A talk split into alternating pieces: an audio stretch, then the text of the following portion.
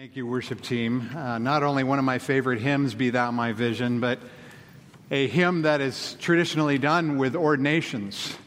And if you're visiting this morning or you otherwise don't know, that's what this special service is this morning. It is a service of ordination. And what is ordination? Ordination is recognizing and affirming uh, men that we believe God has raised up as spiritual leaders.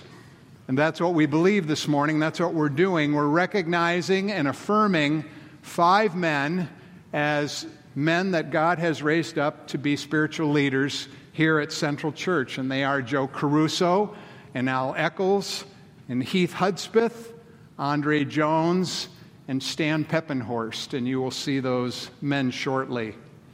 But as we as we, as we segue into that, what is, what is it that Jesus has to say about spiritual leadership. If these men are leading Jesus' church, if he's entrusting them with these roles of spiritual leadership, what does Jesus have to say about spiritual leadership, leadership of his church?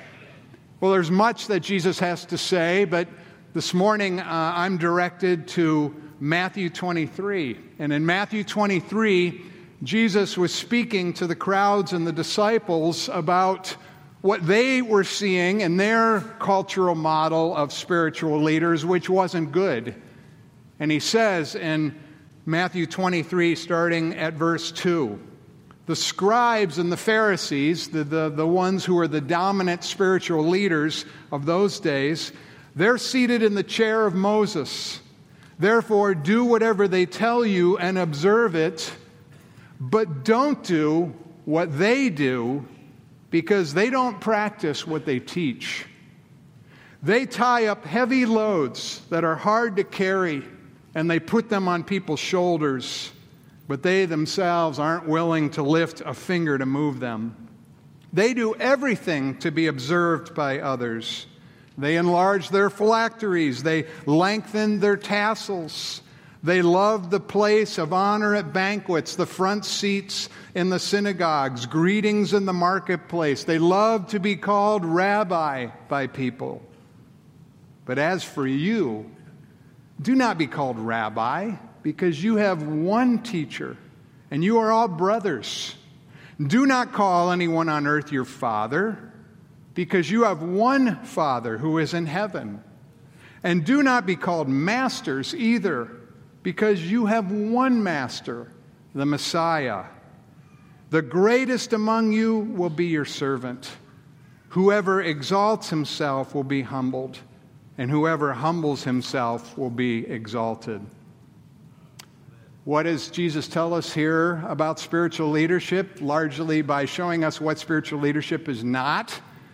Well, first of all, in verse 3, his statement that the men that they saw as spiritual leaders at that time, they don't practice what they teach. He's commenting on what was well known at that time that the scribes and the Pharisees were seen as people, even if the word didn't come out of their mouth, as, as hypocrites, as not living according to the principles that they preached. And Jesus is telling us by implication that spiritual leadership will always be seen before it can ever be heard. And that's a principle of leadership for our elders and other leaders of our church. Your leadership will always be seen before it can ever be heard. Why is that? Because leadership is, is not about power. Leadership is not about control. Leadership is about influence. And the primary way that we influence people is by our examples. Think about it just naturally, who we are in society at large. We, we tend to be very cautious as people. We tend to be cautious about those whose actions don't match their words.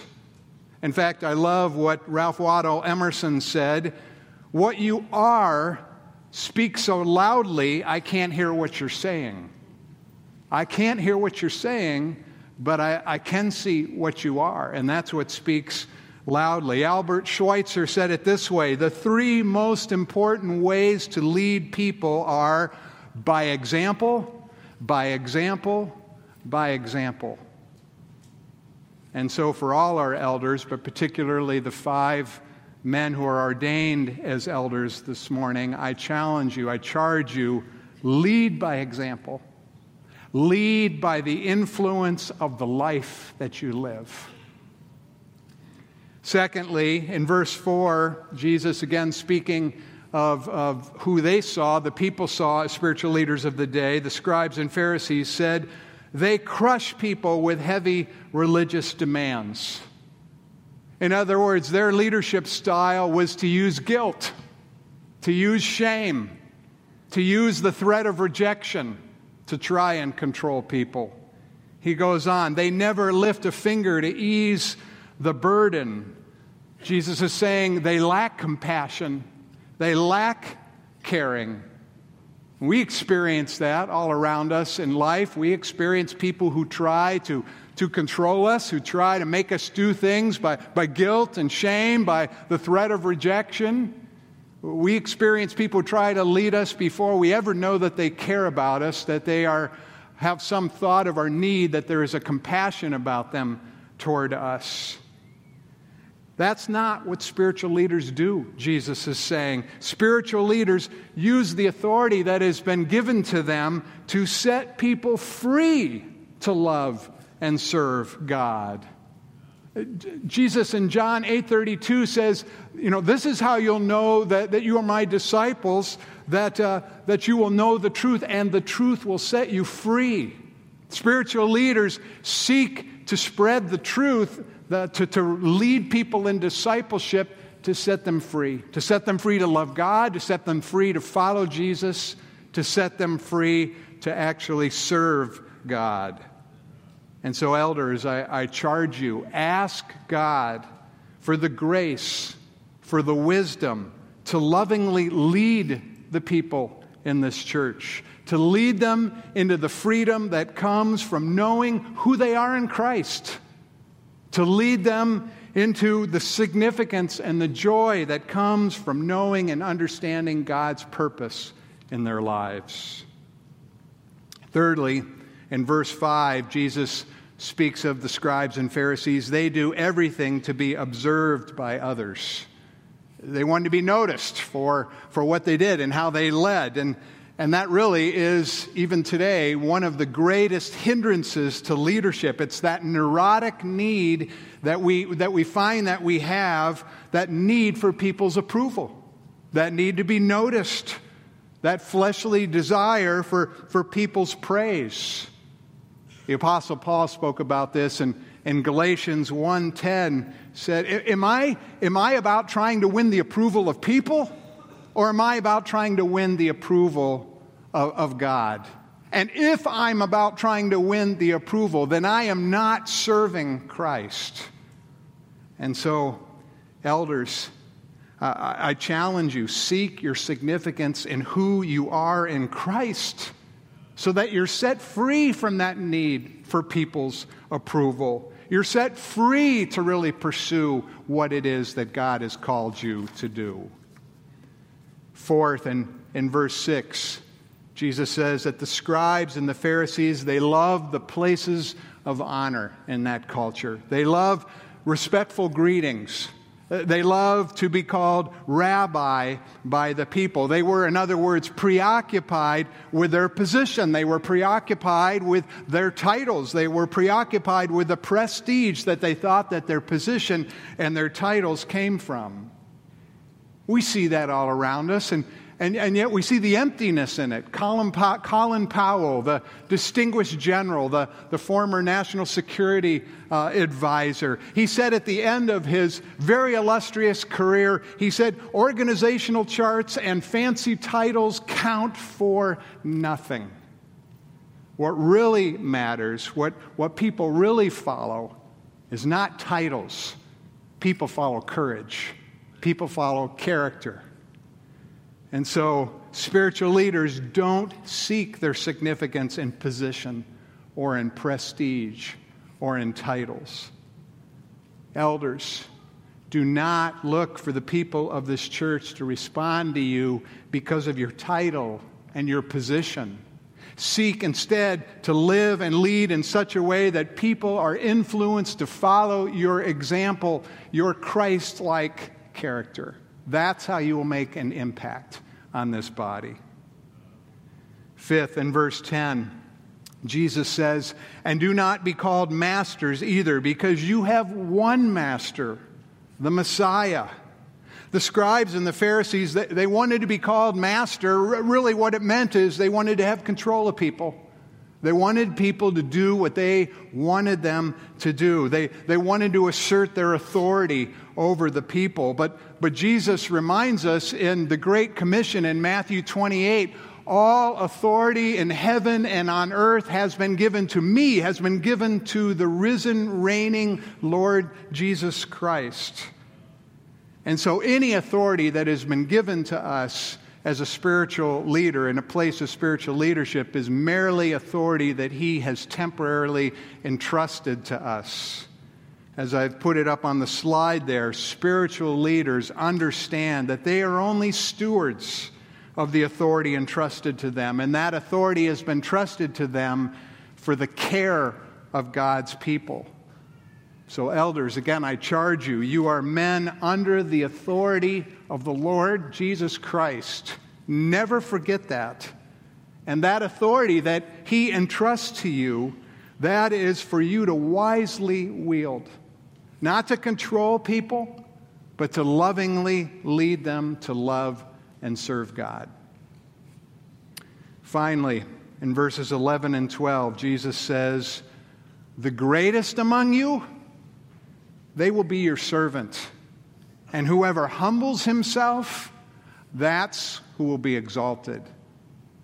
Jesus takes the model of leadership in the world, the model that we know in work and society, the, the model we see on CNN and Fox, and he, he turns it completely upside down. He gives us a model of leadership that is really counterintuitive to what the world tells us, to what even our own flesh tells us. Jesus tells us that Greatness in the kingdom of God is not found in power. It's not found in position. It's not found in prestige or people's praise. It's found in serving others. And in serving others, teaching them by example to serve others as well. Spiritual leaders are to be servant leaders. Their humble attitude, their, their words, and their actions are to help people grow into the image of Christ. That's what it means to be a servant leader. So, elders, again, I charge you strive to serve the people of this church, not to be served.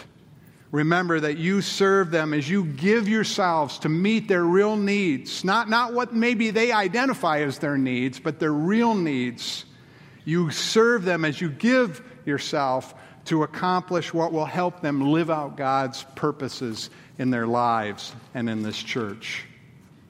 I love how Bill Lawrence, uh, a well known um, leadership a model that's been given to the church as a gift for several decades now, he says this Spiritual leaders, they are part of what Jesus initiated in John 13 that he calls the order of the towel. And maybe you know that story from John chapter 13, but let me just refresh you and give you the highlights of it. This is the Last Supper. This is the last meal that Jesus is having with his disciples. And they, they have it in the upper room, but that upper room was on loan to them. And because it was on loan to them, the, there was no host there, the person who would normally uh, be the host of that, that, that kind of event. Hosts generally provided a servant who would greet the guests as they came into the host's home. Uh, he'd greet them with a towel and a basin of water, and he'd remove their footwear and he would wash their dirty feet. That was the job of a servant, of a, of a slave, not even of the host. But because the upper room was a borrowed facility, there was no servant. There was nobody there to do that custom as the disciples and Jesus entered the upper room. And my guess is they all looked around to see if anybody was going to do this. None of the disciples were prepared to, to stoop that low and wash each other's feet. Why? Because immediately leading up to the upper, upper to that uh, to the Last Supper, they, they had been bickering. They had been bickering about who's going to be first in the kingdom of heaven. They're gonna, they were bickering about who was going to have the most prominent place, the most prominent seat in the kingdom of heaven. So there's no way, with that kind of atmosphere that they were coming out of, that any of the disciples was going to lower themselves and show that they weren't the greatest in the kingdom of heaven by doing this menial job of washing the feet of the others. And it's at that moment in John 13 that Jesus does the unthinkable. Verse 4 He got up from supper, he laid aside his robe, he took a towel and he tied it around himself. He poured water into a basin and began to wash the disciples' feet and to dry them with a towel tied around him. And after Jesus finishes washing all their feet, including Judas, the feet of the man who would betray him, Jesus makes the point of this living sermon illustration, of this example, absolutely clear. Verse 12 When Jesus had washed their feet, he said to them, If I, your Lord and teacher, have washed your feet, you also ought to wash one another's feet. For I have given you an example that you also should do just as I have done for you. And that point is not just to the disciples, that point is to us. And that point is not just to the elders today, it's to all of us. If Jesus truly is our master, if we view him not just as our Savior, but as our Lord, the one that we worship, if we see how he assumed the role of a servant to minister to us, both in that foot washing and in what he ultimately did on the cross, then Jesus is saying, certainly we must be willing to do likewise. We must be willing in many ways to take that towel of servanthood as our model of ministry leadership. Ministry leadership is best demonstrated by this model, this model of being a servant leader. And so, elders, again, I charge you this morning this is Jesus' model for the kind of leader that he calls you to be, that he wants you to be in this church. Bill Lawrence says that the order of the towel consists of people who are vulnerable and humble through dependence on Christ so he can use them to lead others into a closeness with God that results in their sanctification, their becoming more and more Christ like, and releases them to minister with unparalleled power. And so, elders, Jesus this morning calls you to enter into the order of the towel. And for you, the church body, um, your five new elders, they, they desire to demonstrate that to you this morning in a very tangible, physical way. They would ideally like to wash the feet of all of you. For practical, obvious reasons, we can't do that. But they have each asked somebody who to them was representative of the congregation to join them up on the platform, and they were going to wash their feet. So at this time, I'm going to ask uh, the five new elders and those that they've asked to participate in the foot washing to come on up and take their places. And uh, we'll give the men a moment to take off their footwear. And then the five new elders will demonstrate who they desire to be as servant leaders.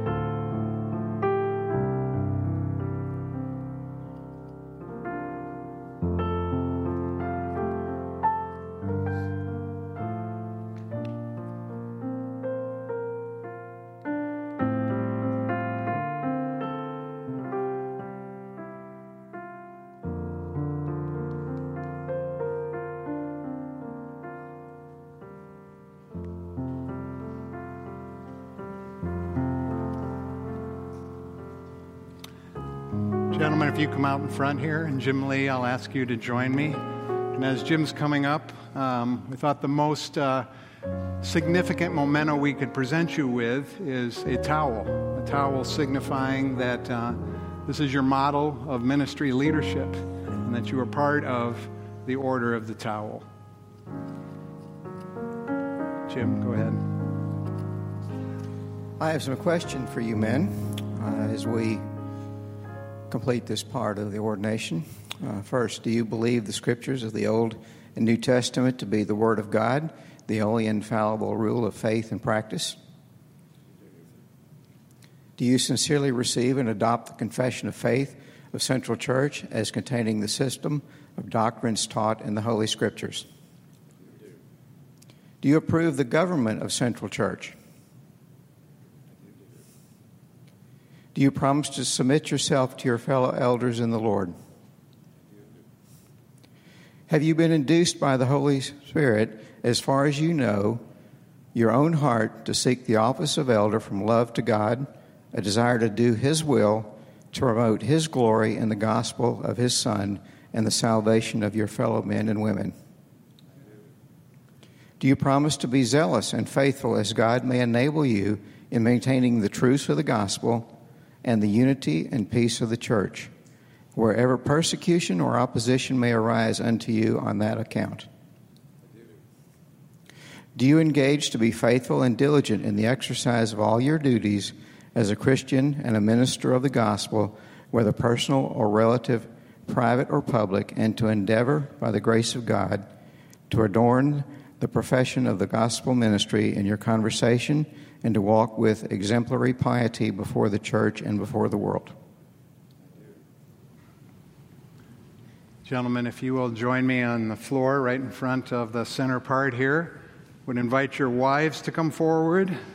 I would invite as well um, any of the current elders, any elders emeritus, as well as any of the ordained pastors. Gentlemen, if you just take a line right along here.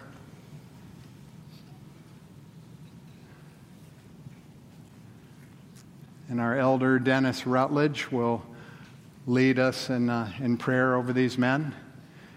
And, gentlemen, I'd ask uh, if you're able to do so to kneel down while we lay hands on you for prayer.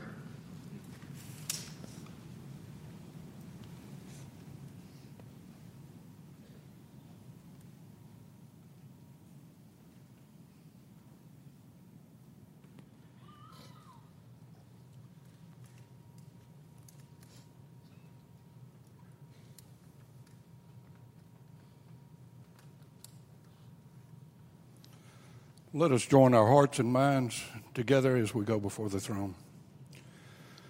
Gracious Lord and Father, we praise you for this day. Father, what a glorious day it is. Father, we praise you for the, each of these men here and the call that you have placed on them to lead your church. Father, we praise you for the unique way that you have gifted each one of these men and the unique journey that you have given each of these men to give them the experience to serve you and serve your church. Father, we thank you for their families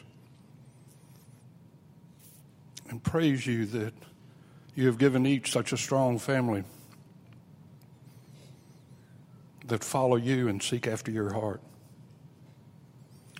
Father, we ask you to protect these men and their families as we know that the enemy will go on the attack. Loves to attack the leaders because if he can make a leader stumble, the followers will stumble as well. Father, we ask you to keep these men humble. Give them strength, give them courage, give them wisdom. Guide their every way. Father, we ask you to keep them ever seeking your heart and your will in all that we do. Father, we commit these men to you. We commit our service to you. Father, help us to be a shining light of your love in all that we do. And help these men to always remember that a great leader doesn't generate followers, he generates more leaders. Father, help them to lead by example in everything that they do. And it's in the glorious and precious and powerful name of Jesus I pray. And all of God's children shouted, Amen. Gentlemen, you may stand. Uh, I'm going to ask you, the, the body, the congregation, to affirm them as your elders. I'm just going to read a charge and ask you if you agree with that and you want to participate in affirming them to, uh, to answer, We do. Do you, the members of Central Church, do you acknowledge and receive these brothers as elders? And do you promise to yield them all that honor, encouragement, and obedience in the Lord to which their office, according to the Word of God and the government of this church, entitles them? If so, answer, We do. We do. Jim? By the authority vested in me, I declare you elected ordained, and installed to the gospel ministry of elders at Central Church.